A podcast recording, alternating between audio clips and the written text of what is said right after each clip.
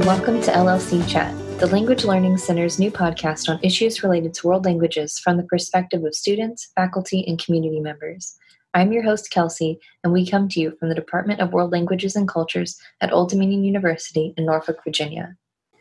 I'm joined today by our guest, Stephanie, who is studying Japanese at Old Dominion University. Uh, Stephanie, would you please introduce yourself with a brief background to your language, uh, major, and interests? Sure. Okay, so I am a second year at ODU. I actually just finished up my second year, so I think that means I'm a junior. And I'm majoring in international business and minoring in Japanese. And my interests are animals, cooking, and Star Wars. Oh, Star Wars, that's great. Yeah, it is. Um, so in March, ODU quickly transitioned to remote learning uh, due to COVID. Mm-hmm. Uh, would you tell us how you navigated that transition in your language courses or your other courses? Okay, so I think that this transition actually went pretty smoothly, in my opinion. Uh, for Japanese class, Markin Sensei, it was a bit mixed. So there would be distance learning students and people who were in the classroom. So that option was always available, but I don't think I ever took advantage of it. So I think it just took some getting used to being at home in your bedroom, trying to learn class and stay focused. And I think that was like one difficulty I had, but I think getting focused was pretty difficult at first, but then it it became easy as we did more classes and you know as I got used to it. So Right. That was a big mm-hmm. problem for me too, was staying focused, just you know, having to immediately immerse yourself into your work and college life mm-hmm. from your bedroom or from your living room. Right. It, it was hard for me to separate home and work and I have a kid, so he was constantly coming in and out. yes, so I totally understand the focus being an mm-hmm. issue. Um, were there other challenges that you faced, and what also worked well for you? Some other challenges I faced were that I had a bit of a rocky start because my setup wasn't ideal for doing Zoom classes online. So at first, I was trying to do it from my bedroom, and I had a bad internet connection there. So mm-hmm. sometimes I would either miss the class or leave early or show up late because my internet was bad or just the classes would be a bit laggy or delayed.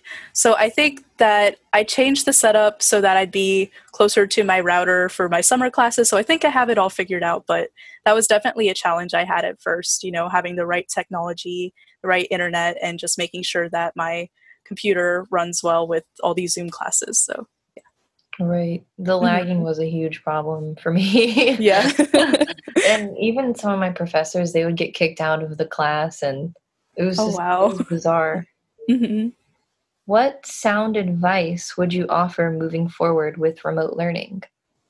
I think that it's important to take advantages, um, take advantage of the benefits that come with remote learning.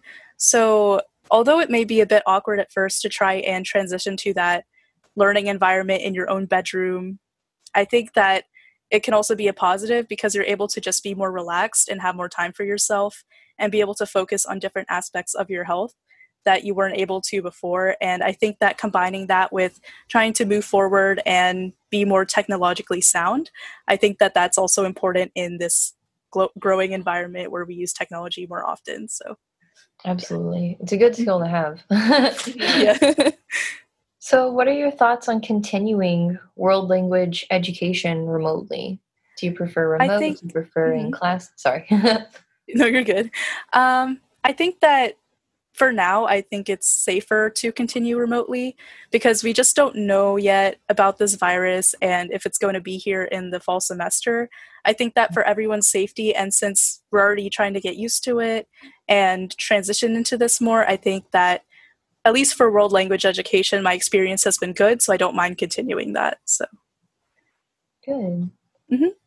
For me, um, it almost feels like I was missing more mm-hmm. just trying to learn things in my lower level language classes i felt like i was missing more than i would in a classroom mm-hmm. um, i felt you know in my higher level language classes it was kind of the opposite but mm-hmm.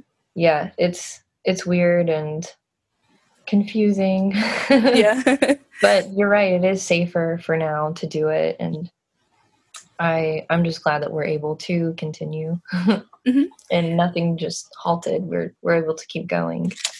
Right. And I also think that being able to have the classes recorded and online for students to watch after, that's a really nice option to have because sometimes I completely miss what the professor said. And if I miss a class, you know, texting your friend, oh, what happened in class today? That's not going to really give you a productive answer most of the time. So I just think that it's a good option to have. Yes, the recordings are great. yeah.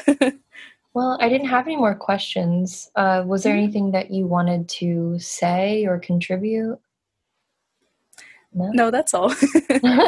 well, yeah. thanks for joining me. Um, I'm really grateful that you were interested and that you shared your input. Mm-hmm. So cool. You're welcome. well, it was really nice to meet you. Nice to meet you too. See you around. I hope I see you in the fall or whenever I, yeah. we again. Mm, that'd be really nice.